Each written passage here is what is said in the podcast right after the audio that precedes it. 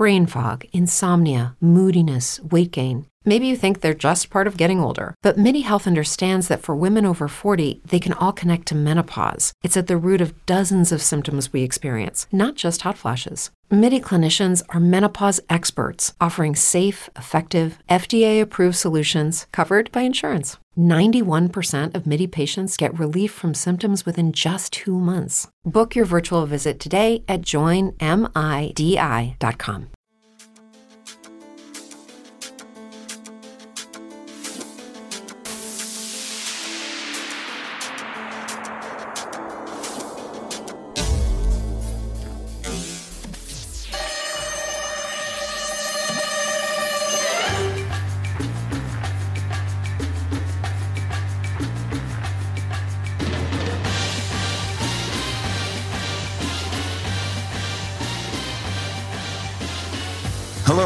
welcome again to another edition of Jedi and Germs on the Jazz, a weekly podcast brought to you by tornbysports.com.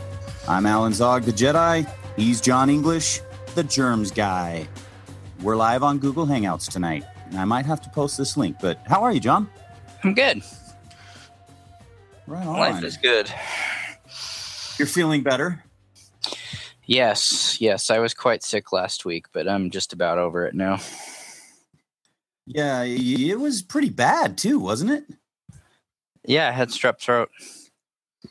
Oh, yeah, that's not fun. No. So we've got uh, No, we've I've got some news and things to talk about. Yes, I can imagine. Um, but we've got news and things to talk about this week. Uh, specifically, the Jazz schedule. The schedule was full of all kinds of interesting things for those of us who find NBA schedules interesting. Um, one thing that jumped out at me is that the very first game is at Detroit. And I went back and checked, and the Utah Jazz have never started a season on the road against an Eastern team.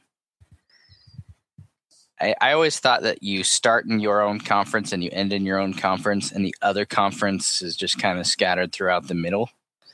But Right. but yeah, first time in franchise history, we're going to start our season on the road against an Eastern team.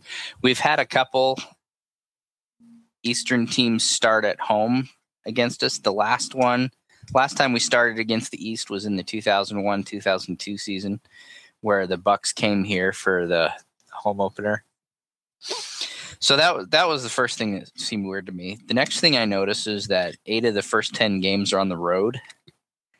So that's that's great if you're like a veteran team and you're going to catch all these teams off guard. But when you're still kind of an up and coming team, um, eight out of ten on the road can be rough. Um, I think the Jazz will be okay because it's year two under Quinn Snyder and they've all been together. So maybe maybe they'll have the advantage there if they're at least all been together. It's not like they added a ton of new pieces in the offseason. And they're against lottery teams. They're against uh start with the Pistons and Stan Van's gonna be you know, hoping that this is the year they turn things around there. But, you know, who knows? Then it's the Sixers, and they're always a mess. And then you have Indiana, where um, I think I think Paul George will be back, and then but they've lost a bunch of other pieces. So, you know, they they ought to be able to win that one. Then they then their first home game is against Portland, which they should win. Then they go on the road against Denver, which just seems to be like one of the one of the messiest teams in the NBA right now, except for the fact they got Coach Mike Malone. And yet, I still think that's a very winnable game. Then you have a home game against Memphis, so that's tough. And then you have four road games against uh, some of the better Eastern teams. So if the Jazz can come out of that like five and five, I think they should feel pretty good about themselves. Five and five. Five and five is a good way to start the season. That's not bad at all. No, especially not with that many road games.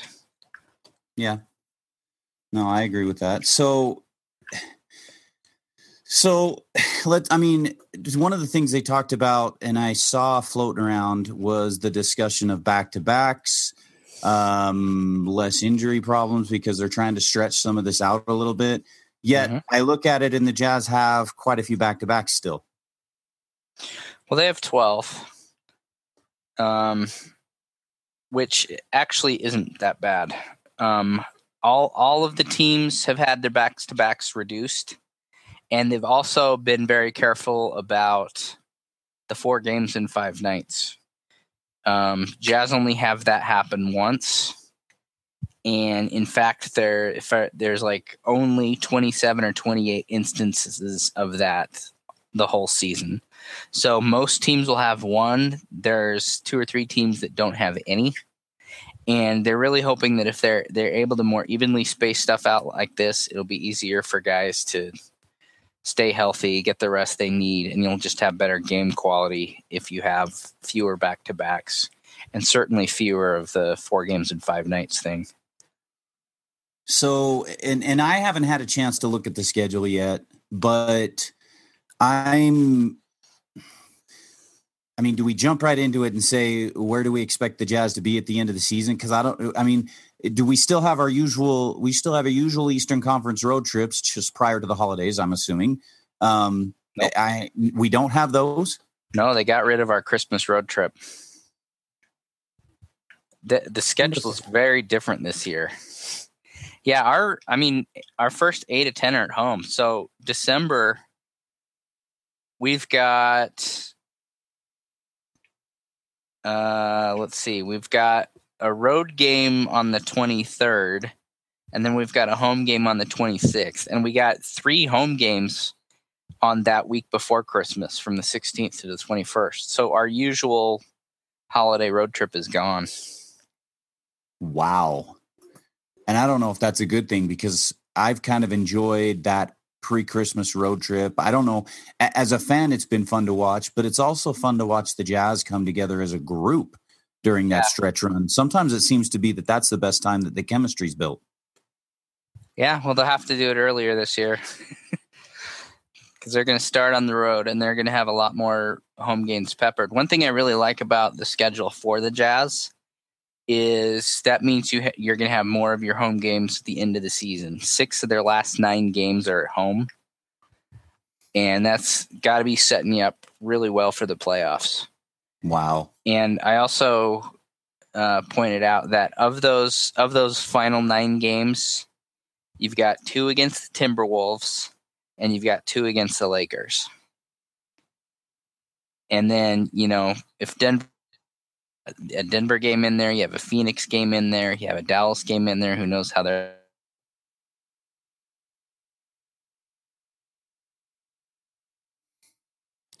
think I lost you, John.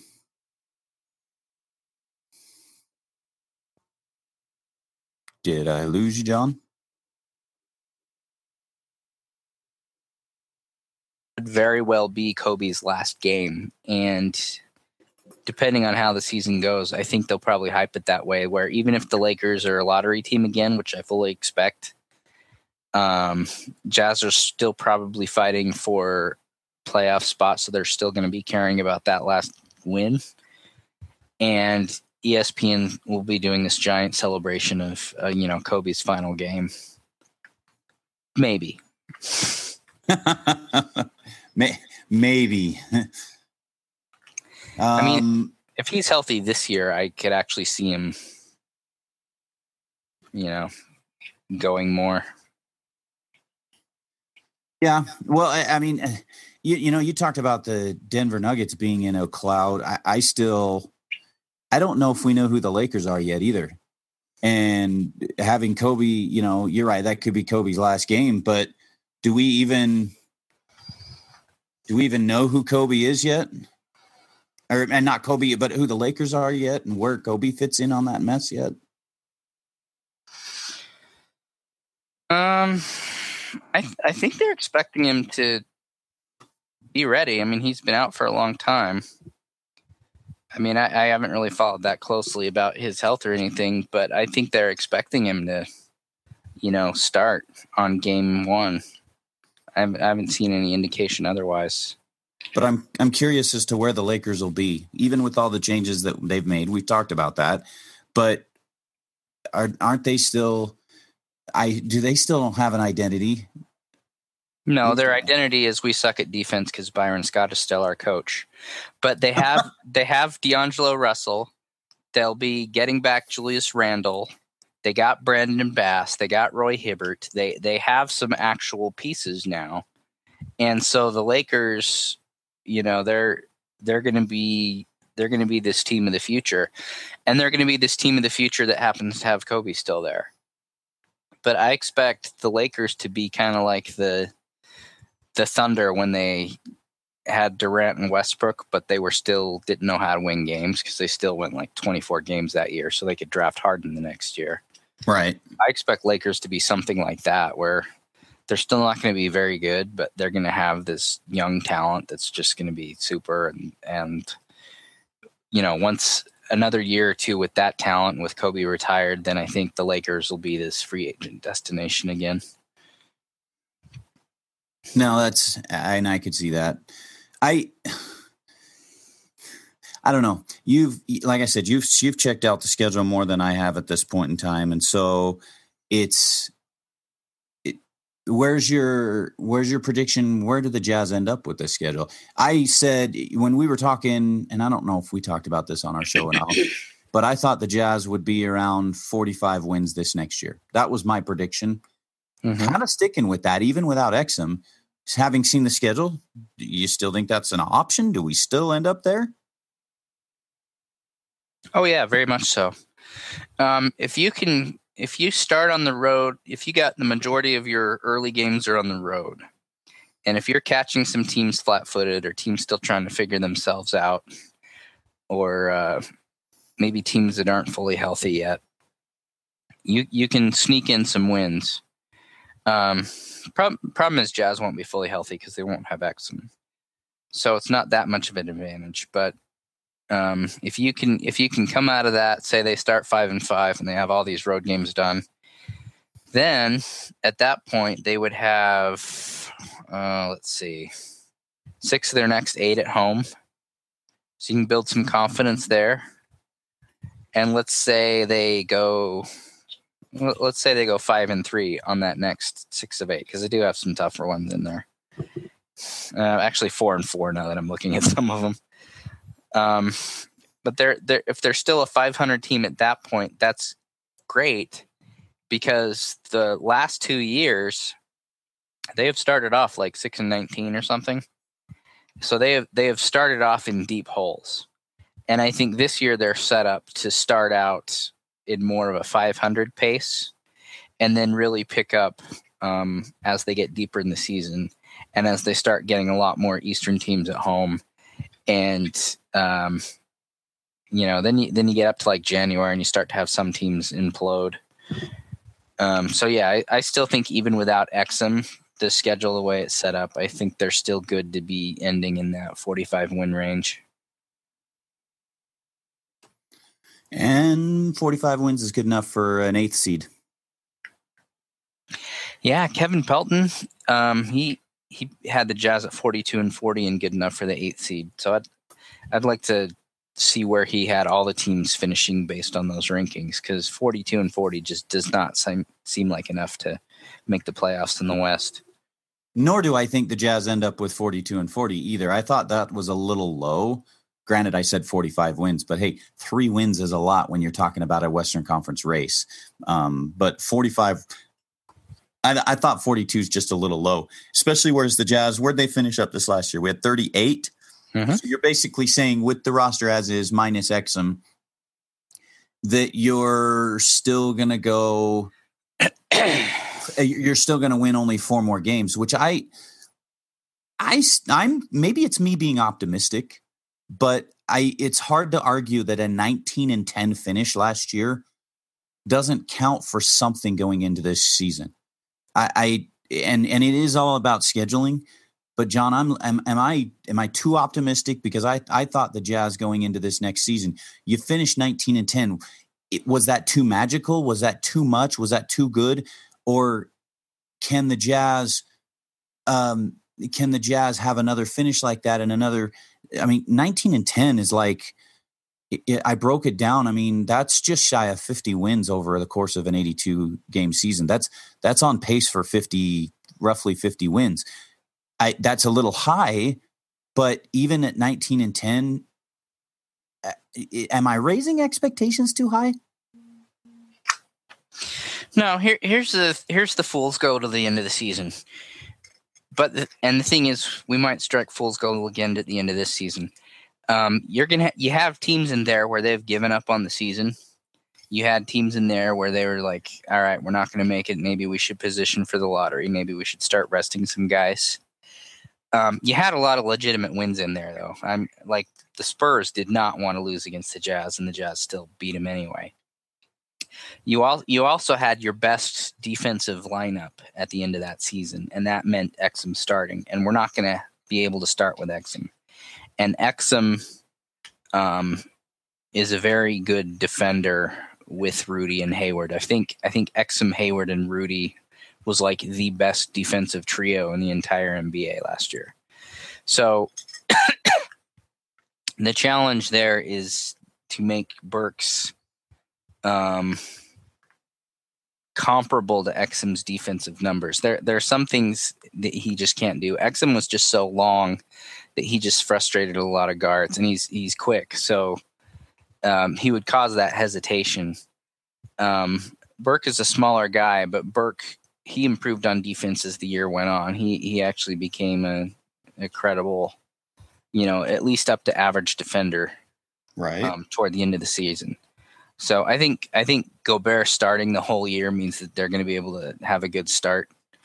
And when you get, all, then the thing is, all teams playing for the playoffs run into this in March and April. Is, is they're going to have those teams on their schedule that just don't really care, and so they're going to get their easy wins. But um, yeah, I, I, think I don't know if the Jazz will be eh, finishing the season 19 and 10, but I think that they're going to have a stronger first half of the season than they have the last two years, which is going to lend itself to a strong second half of the season. Well, here's okay. So here's my thought based on that com on what you're saying there. Here's another thing to consider: the Jazz. They were 19 and 10 granted some of that schedule, you know, based on what you just said, but let's not forget there was a five or six game stretch where they went without Gordon Hayward and they dropped five in a row. And five in a row, mind you, during that stretch was a little bit um some of those eh, I look back at that stretch without Hayward and think, what if? Because I thought if the Jazz had Hayward, that's another two or three wins that they that they didn't get with him out. So I think some of that um, plays off so on one hand, you're right.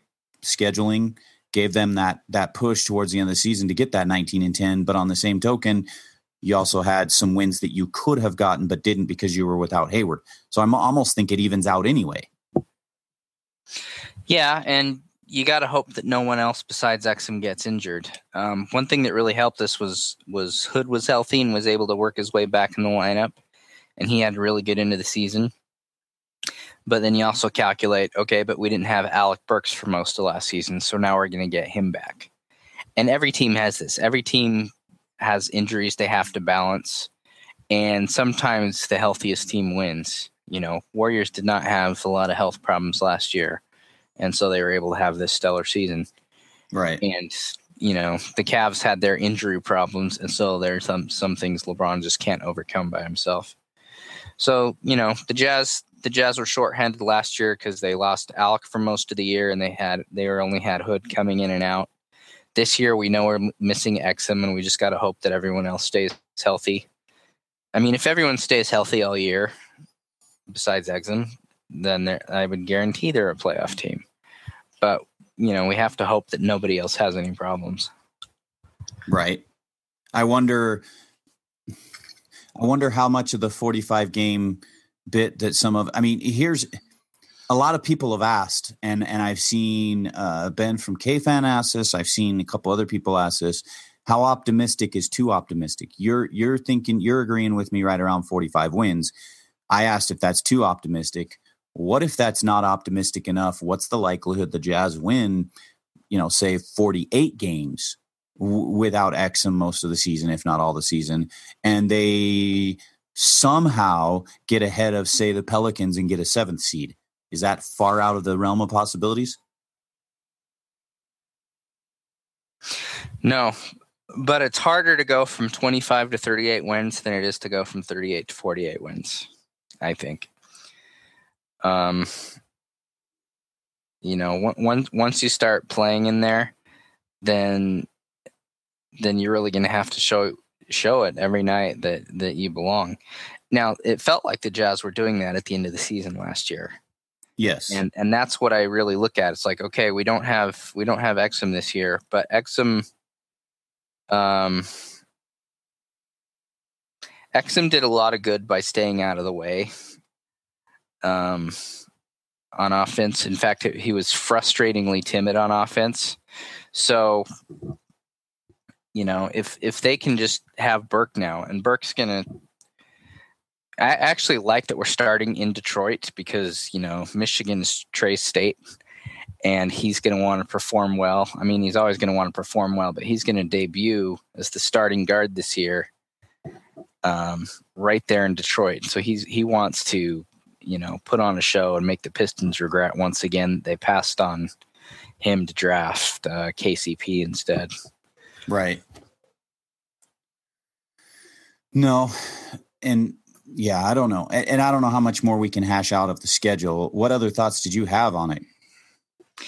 Well, we got a couple more national games. Um, last year, we only had one ESPN game, and they canceled it because they switched to the Warriors and Hawks.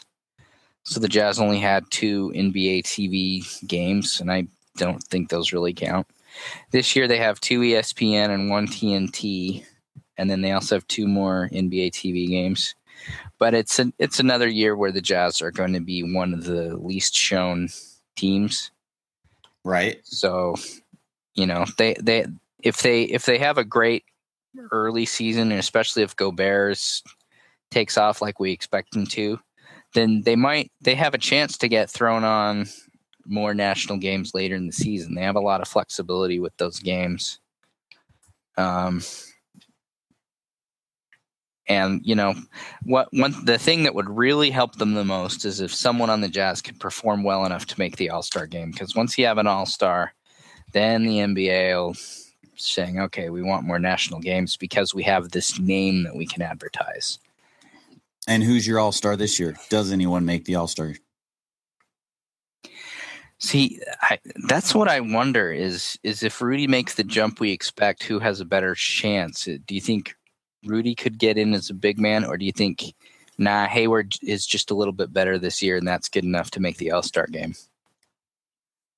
You know, um, yeah, and that's that wasn't a conversation I saw on Google Plus the other day in Lockdown Sports Group because and, and a few people thought in fact i think the vocal majority thought that that uh, gobert was your all-star. Um, and i have to look across the west to see who the small forwards are that hayward would be up against. Excuse me and i'm trying to think.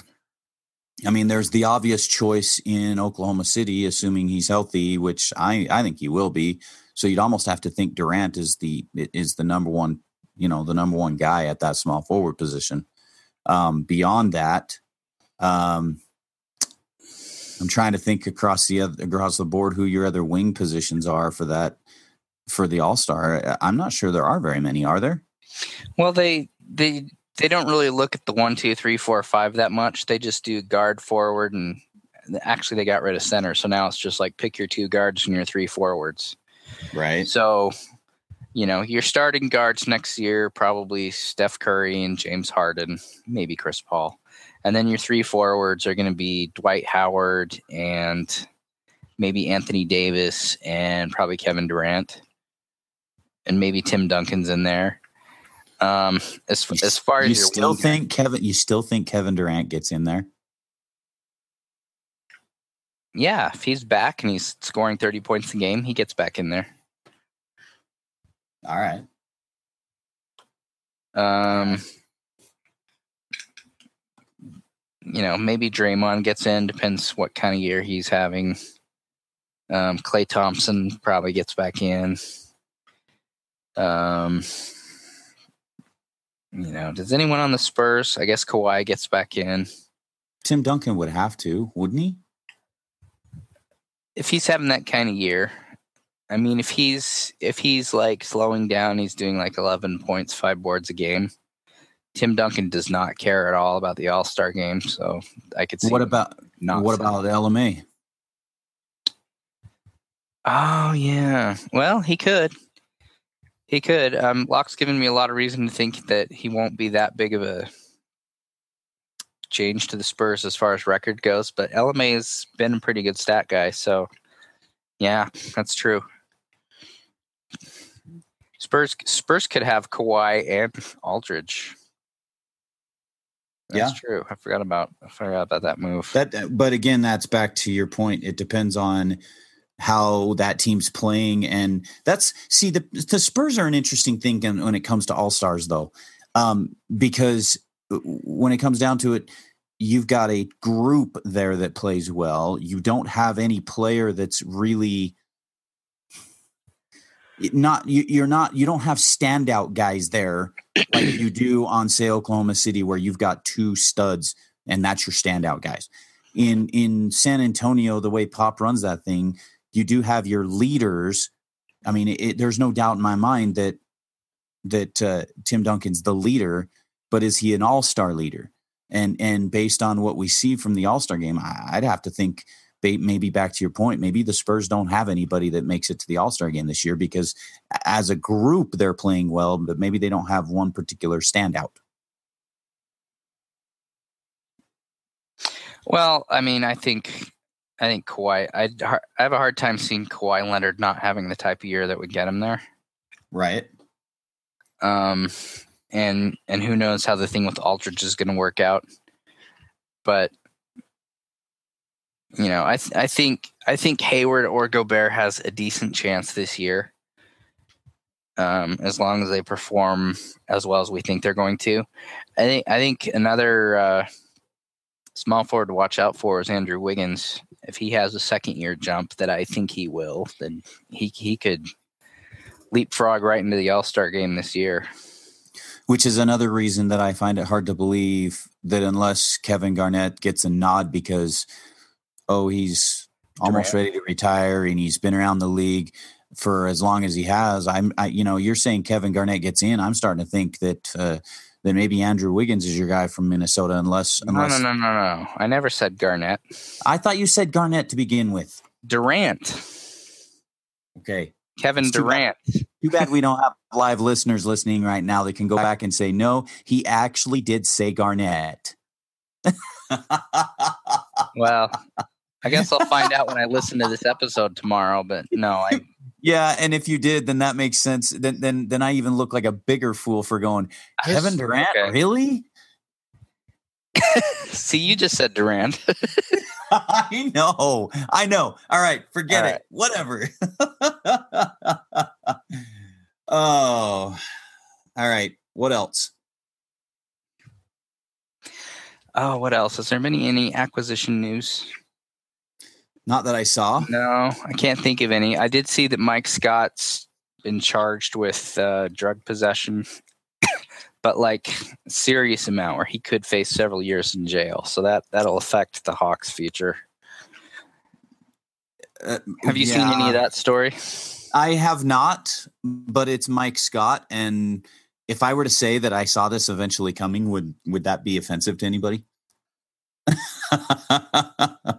Mike Scott's an interesting guy. That's all I'm saying. He's an interesting guy that doesn't surprise me that something like this happened. Yeah, I, I mean, it's it's not like I thought he was going to be that much. He was a second round pick. He seemed like an interesting player. Exactly. Um, he was he was good two years ago. He was still kind of okay last year. Um, you know, he he seemed like he was going to be a solid rotation guy for a while, but with all these problems, you just like, ah, I don't know if this is worth it. Yeah. And you know, well, and and the thing is is I don't even based on that I mean it's not even huge news because it is Mike Scott, but it does affect It does. It does affect depth in Atlanta because they're without. I mean, they've lost some players to free agency. Uh, one of them, the biggest one for them, I think, was DeMarre Carroll moving on. So they lose yeah. some depth. They lose some depth in there. Yeah, they they did lose that, and and I was listening to uh, the CBS podcast a week ago where I think Zach was trying to justify that Justin Holiday could be the next DeMarre Carroll. which just is like, uh, well, sure, if that happens to come true, then great. But yeah, I don't think so. Can I point out just how far DeMarre Carroll's come? Because when the Jazz picked him up, you know, and he was a D leaguer. He'd played in Memphis. He'd played a little time in Denver. He was an unknown. He was undrafted. There wasn't anything exciting about him.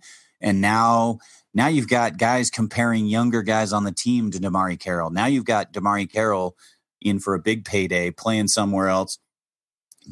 This is insane. Good for him. I'm I'm happy for him because he's been one. He was one of my favorite players when he was here. I mean, he he he was a hustle, a fan favorite. It's kind of nice to see him get his dues now, especially a guy who's worked so hard. Yeah, like 12 million a year worth of dues. So good for him. I think it was 12 million a year. Something like that.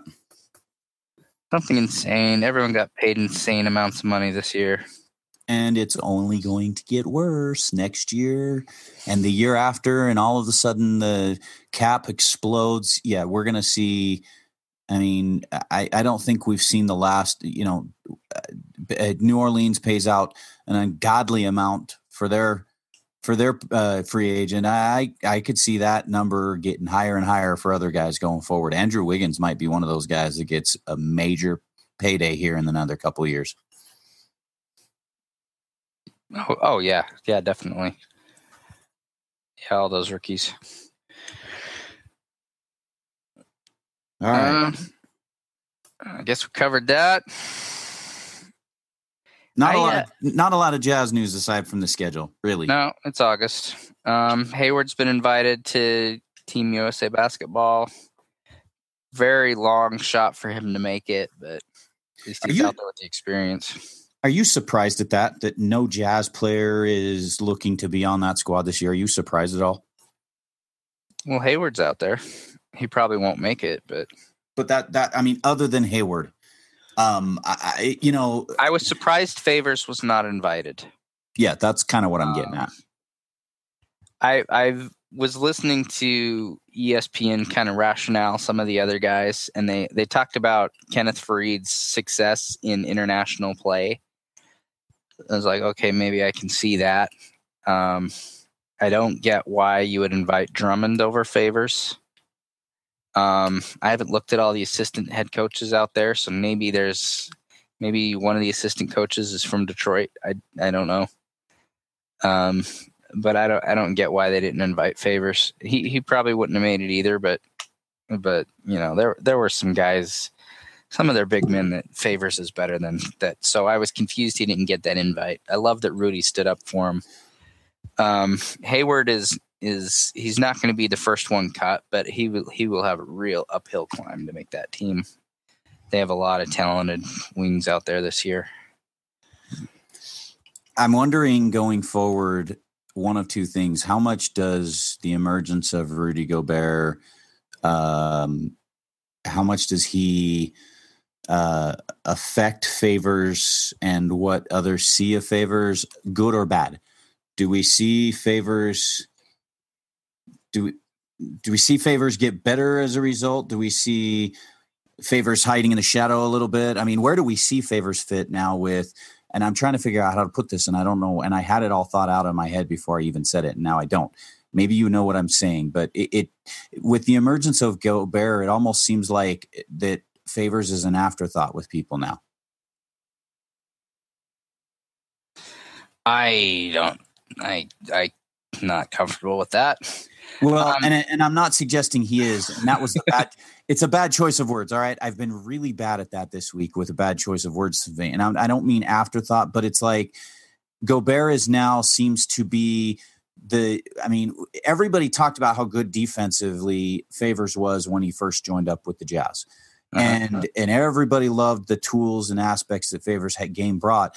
Rudy Gobert comes in and suddenly Rudy, Rudy Gobert's the guy that's making everybody else on the team look better defensively.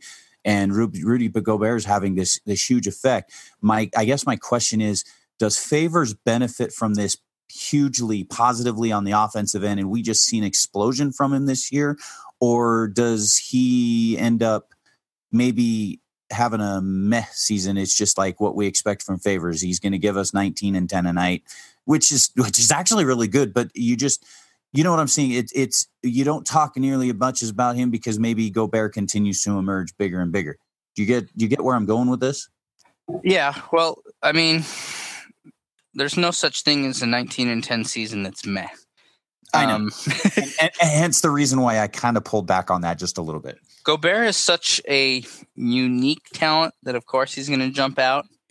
His his his blocking ability is something to really ooh and ah at. I mean, his standing reach is now nine nine, which is amazing.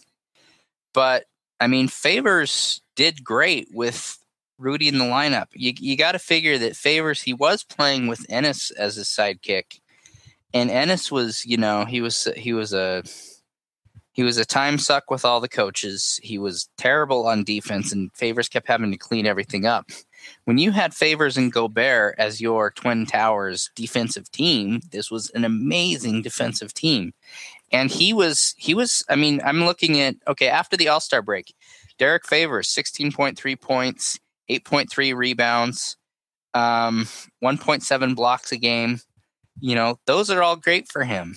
Um, in fact, he had, uh, yeah, he had the best plus minus on the team of everyone on the team after the All Star break. So his game improved next to Gobert. Um, so yeah, he, I, and you know, I'm looking at Rudy. He was 11.1 points, 13.4 rebounds, six blocks a game you know, th- those guys were fighting for rebounds. Is like my stats, my stats, but but no favors. Favors was just fine um, next to Gobert, and I don't see I don't see that changing. I think I think that's going to continue. Okay, that answers my question then it's just it was a thought that came to mind. I'm you know me, I just I gander through these things, but let's be uh, let's be fair. I'm not all, all together upstairs this week. All right, I'm never all together. Forget it. I'm going to dig myself a hole here. Well, let, let's put it this way. at the, at the beginning of last season, you're like, okay, who are the best players on the Jazz? Everyone would say, okay, Favors is your Favors and Hayward are your one and two, however you do it. And you go into this season and it's I would still say Favors is still second best player on the team, but the potential of Gobert, just I mean, the sky's the limit with him. So he could be, he could, you could argue that he's the second best player on the team during the season, or maybe even the best, just depending how far his progression goes. So I get that, but it's not like he would. It's not like Favors would be the forgotten man. He might he might go from number two to number three um, but that's still on a team with no all stars where it's a great team game. And I, you know, Favors has improved every year, uh, steadily every year. And so if he has that same kind of steady improvement, um, then you know he he's another key piece in them getting to the playoffs. If Favors becomes this 18.9 rebound guy, next to the stats that Hayward and Gobert are going to put up, that's tremendous. Yeah. And I guess that's where I'm getting at too is where does where does favors fit? And it seems to me that it doesn't bother favors all that much. I mean, the other day somebody mentioned that he was snubbed in the game and Gobert came to his aid, but you even saw favors kind of I don't know if he laughed it up, but favored it or retweeted what a few people said. You know, there was I don't know if you saw that, but some guy said something about um and I'm trying to remember who I saw this from, but somebody posted it where some guy tweeted out and said, if you think uh, I don't know why you think Favors game is good enough for him to be on the team or something like that, the US team. I don't remember the exact wording, but Favors retweeted it And I'm wondering if Favors is okay being the quiet knight, the guy just kind of sitting. I mean, he putting together the 19 and nine a game, and everybody's focusing on Hayward and Gobert and forgetting about Favors. Yeah, um, that's fair, but I know I'm reaching for trust, John. I really am, but it's just no, it's it's off season chatter. People are chattering more about Hayward and Gobert than they are Favors. But you know, once the season kicks in, I don't, I don't. Well, uh, how do how do I word what's in my head? See, I made you think, and now you're doing what I'm doing, trying to figure out how to word it. Yeah. um, favors favors is kind of a low key personality, but he is so key to this team that um, I I could see nationally um, favors not getting as much discussion as Hayward and Gobert. And that's, that's, to be expected. And I think he is okay with that. I think, you know, Favors is more of a quiet guy than some of the other guys on the team. I think Rudy can't wait to be the flamboyant center of the team, but um, Favors is Favors had Favors is more of a Duncan like personality, and this I, is, I think he's cool with that. There you go, folks. This is germs. That's that's about the germs. He brings it all full circle. Reads Jedi's mind. I realize it's Jedi mind tricks, but he read my mind. he brought it full circle. He answered it the way I had anticipated he would. We're done. We can all go home. Put the lightsabers to rest. We're good. Alrighty then.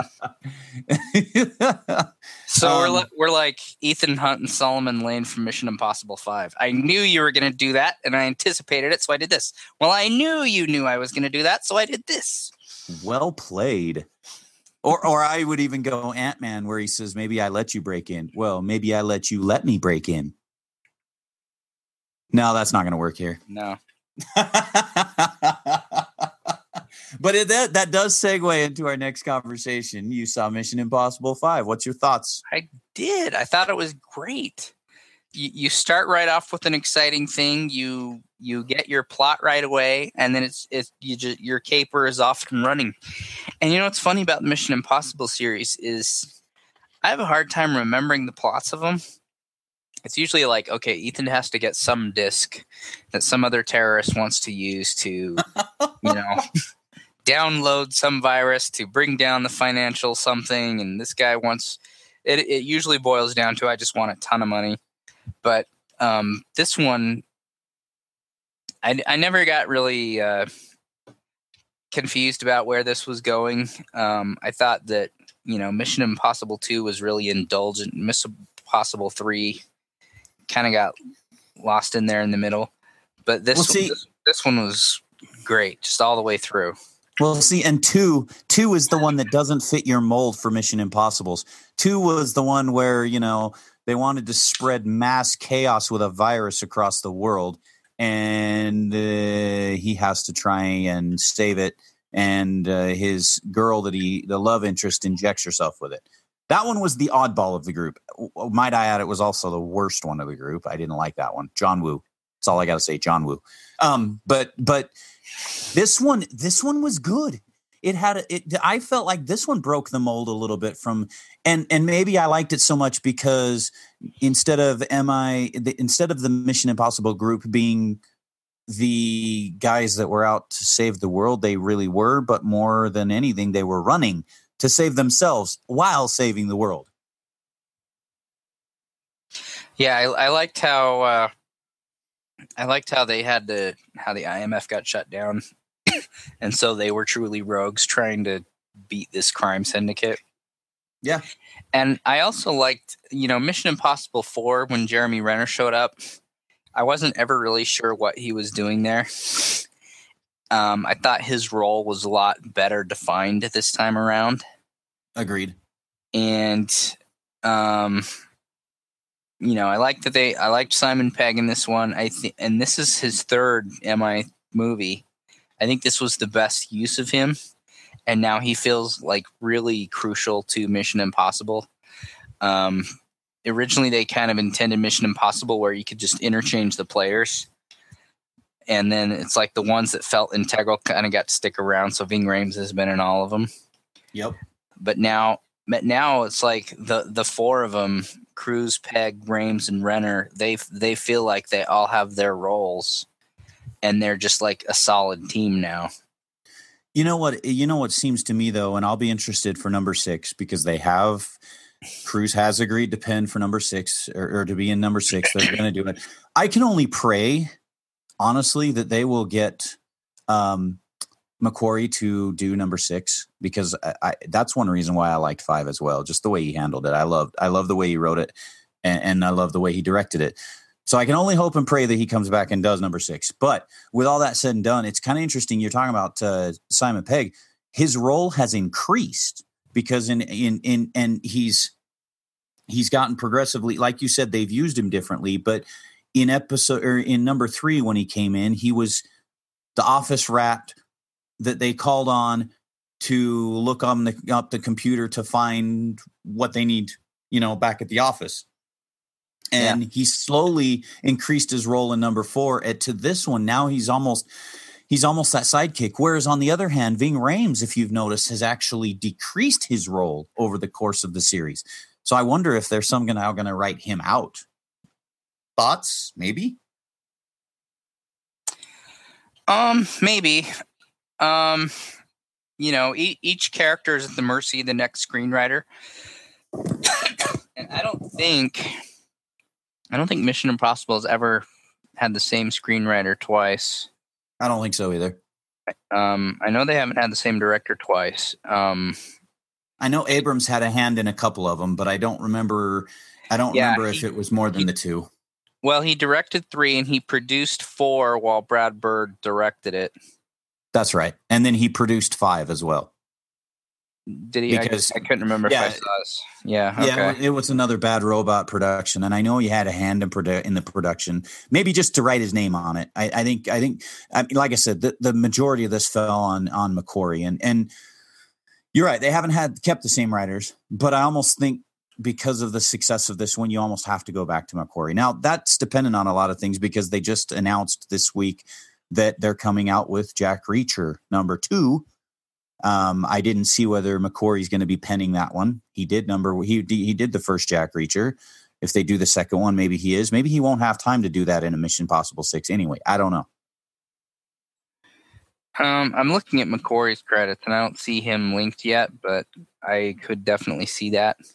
I think Cruise might still want to. Well, let's put it this way. I mean, McQuarrie will probably do Jack Reacher too but I think with Mission Impossible, I think um, Cruise likes to have a different director each time, and I think they'll continue that tradition. That's probably true. I mean, it, it, the one thing, the one thing, the thing to the credit of McQuarrie is McQuarrie's done mostly Cruise films, so the two of them have a very good chemistry and seem to work really well um, because they've done. I'm trying to remember all of McQuarrie's credits, but I thought he's done three or four films that have Cruise in them. I'm trying to go back and think of the other two. Um, oh, he's and I'm not remembering.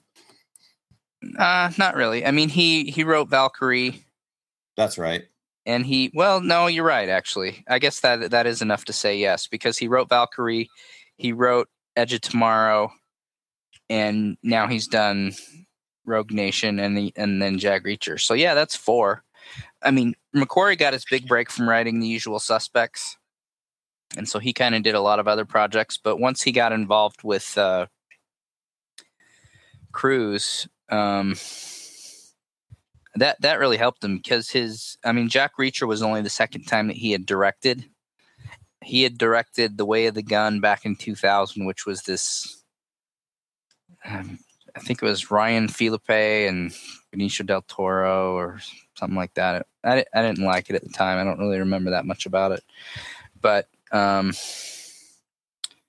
you know, he directed Jack Reacher. It was competently done. It was good, and now he's done Rogue Nation. I thought I thought Rogue Nation was a better movie than Jack Reacher. And yeah, yeah, I can go yeah, with you on that. You know, he's McQuarrie's been mainly known as a writer, but now now he's really showing where he can go as a director. And he's he's kind of had some uneven stuff. He wrote The Tourist, which was really bad. He wrote Jack Says who? I liked the tourist. You liked The Tourist? Yes, I, could- did. I could not believe that you could get Angelina Jolie and Johnny Depp together and they had no chemistry at all. Like, Zero. They may not have, but I still thought it was pretty good. Wow, you were like the first person I've talked to that liked The Tourist. Uh, and you didn't like Jack the Giant Slayer either, huh? Not really, no. I mean, when the Giant showed up, and I don't know how much of it was the writing, but when the Giant showed up, I just did not like the way they looked. I'm like, oh, they don't look much different than the cave trolls from Lord of the Rings. So it, it just never really came alive for me. I'm trying to remember, but I thought that movie featured the voice of Bill Nighy too, as one of the giants. Oh, probably did. Yeah, I don't know. Anyway, um, all right. Well, there you have it. Mission Impossible Five. Everybody, you have our double stamp on that. We both enjoyed it. Um, maybe we should do a podcast down the road where we become the next Siskel and Ebert. Oh, that's I'm just throwing ideas out there. That could be fun. that could be lots of fun. Sure. but uh, but no. Um, any any other movie thoughts? There's some news that hit the fan this week for Star Wars. Um, I don't know if you saw some of the EW stuff that hit, but uh, I saw the new Uh, pictures. Yeah. yeah, they they introduced some some uh, some names too, uh, like Kylo Ren. They kind of gave a little bit more inf- interest on or information on that. Uh, he gets his name Ren from the Knights of Ren, so it's kind of like the Darth surname. Ren is a surname. Um, so he comes from a group called the Knights of of Ren, but we don't know a lot about him. Only that he's comes from a similar background as to what we saw from Luke Skywalker, perhaps um, and he has a very serious obsession with Darth Vader, and it it shows in in his collection of of artifacts. And we also learned that he created his own lightsaber. That light that the the double hilted lightsaber is his creation. So, Yep. Just a few things they delivered this week. Nothing major. Um, they didn't. They did release some additional information on the Han Solo movie today. Um, nothing too exciting other than to mention that that expect the movie to be about an older teen, early twenty year old Han Solo, and that there's a likelihood that we will probably see connections with Greedo, Chewbacca, Lando Calrissian, and others in that movie. So there's some names they're throwing out there already. Should get you excited for uh, Han Solo. I don't know if I want to see a young Han Solo though, Why not? because you you got. I mean, the casting on that has to be perfect. Yes. So, I mean, if they can pull that off, then great. Then you got to have Han and Lando kind of getting into misadventures, and then you show, you know, when when did Han screw Lando out of the Falcon? Well, and it's it's actually interesting that you it's interesting that you mentioned that because that was one of the things that the article actually talked about too. Um, Kathleen Kennedy actually spoke with EW about that's one of that was one of their concerns with taking on the anthology film is that they they realize you're tackling something that can cause problems because you know it's it's almost like rebooting and the terminology was never going to fit with Star Wars. Disney's never going to reboot anything in Star Wars. And Mhm. so and so they don't want people to get the idea from an anthology film that you're rebooting Han Solo.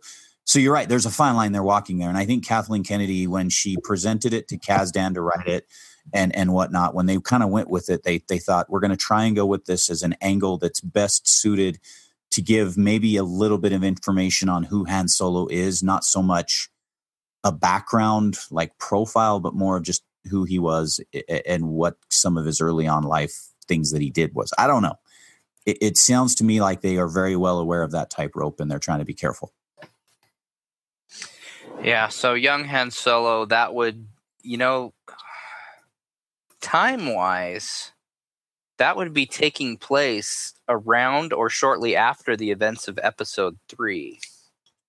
Yes, It's kind of probably. to think about.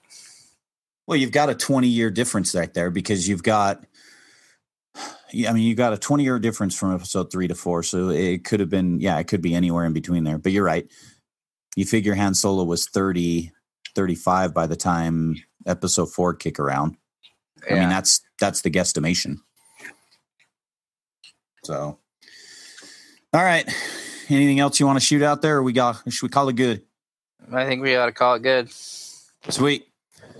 All right, folks. Thanks for joining us. Um, this was a kind of a we're, we're missing we're missing an important piece tonight. We don't have the production tools of Devin Masters, so hopefully this uh, hopefully this comes out to you. It might be just a little rough cut compared to normal. Um, and we were throwing some thoughts together. And and yes, it's off season, so there's not a lot to talk about. But uh, in you know, hopefully join us. Join us again next time for Jedi and Germs. You can find us on Facebook. We do have a Facebook page. It's Jedi and Germs. Uh, find us on Twitter at Jedi and Germs, uh, at Germs Guy, and at Jedi Zog. Shoot us an email, jedizog at gmail.com. Leave us a review. We did get a review recently on iTunes. Want to thank you all for leaving it. We I read a review the other day. Uh, you'll laugh at this, John. The guy said something about uh, not a bad show for a couple of amateurs, more or less, is what he said. But the way he put it, he's like, he's like, I say amateurs, but I mean it in the best way possible. So I kind of laughed and chuckled when I read it. So, um, but no, we appreciate it. Seriously, whatever you say, guys, positive, negative, we'll take it with, we'll take it with the roll. We'll read it. We'll we'll we'll give it some thought. We we're always looking to make it better and to involve as many of you as possible. So thanks for joining us for the ride, um, and uh, have a good night. John, take us out. Bye, everybody.